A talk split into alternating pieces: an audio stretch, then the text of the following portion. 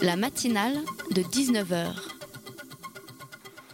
Vous le retrouvez partout maintenant sur Radio Campus Paris. Il donne même des conférences à la Maison des Métalleux devant des foules en délire. Mais n'oubliez pas, chers auditeurs, que c'est ici son vrai foyer. Que tout a commencé. Le monde selon Pitoum.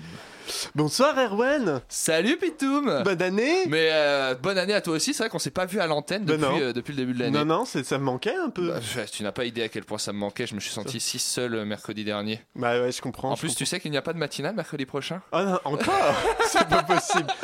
Beau. Sinon, à part ça, ça va Ça se passe bien le début de l'année et tout Tranquille, petite euh, Tranquille. reprise euh, posément, petit euh, partiel de droit, tu sais, le genre de truc. C'est comme un 49-3, un partiel de droit finalement. C'est, Ah, ça, fait, peu, ça fait mal quand tu t'assois après. Moi, bof. Hein. Ah ouais Franchement, moi, ouais, non, bah déjà, j'ai chopé la mort euh, en réveillonnant boulevard Saint-Michel. T'as croisé François Fillon. Non, non, juste boulevard Saint-Michel tout seul. Mais enfin, en plus, il y avait des chefs. Je crois qu'il y en a une qui m'a refilé chlamydia et tout. C'était chaud.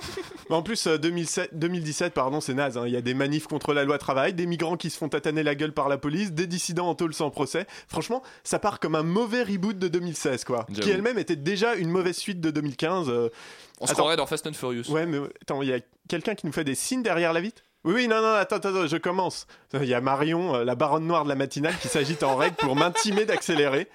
Non, mais voilà, moi, je prends mon temps un peu parce que tu sais ce qu'on dit, Erwan. Hein Ceux qui croient vite meurent vite. Petit proverbe turc qui ne parlait pas que de ma bite. Nous sommes 11 jours après la pire année de ce siècle qui elle-même succédait à la Ah, parce pire que là, année de ce c'était que siècle. l'intro là. Oui, c'était que l'intro, etc., etc. Et l'égalité homme-femme est enfin une réalité. Non, je Oui, déconne, je déconne. Et on peut voir sur une chaîne publique Christophe Barbier dire sans trembler des genoux que payer les femmes autant que les hommes, ça pose un problème pour la santé financière des ça, ça m'a entreprises. beaucoup fait rire ça hier.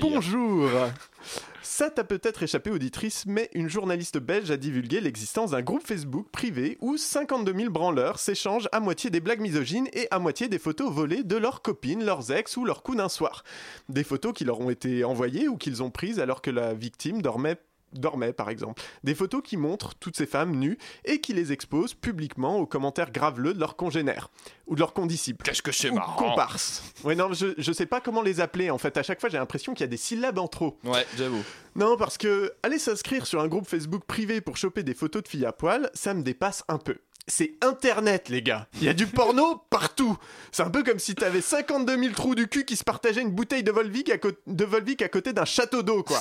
Mais surtout, c'est quoi le délire? Se répartir la misère sexuelle entre merdeux pour que ça pèse moins lourd? Quand il y en a un qui chope, il y en a 51 999 qui se branlent Non mais j'avoue, je suis- plutôt pour la collectivisation C'est des ça, c'est moyens. ce que j'allais hein. dire. Non, Il y a un mais- côté non, mais voilà. collectivisation des richesses. mais là, c'est quand même un peu chaud.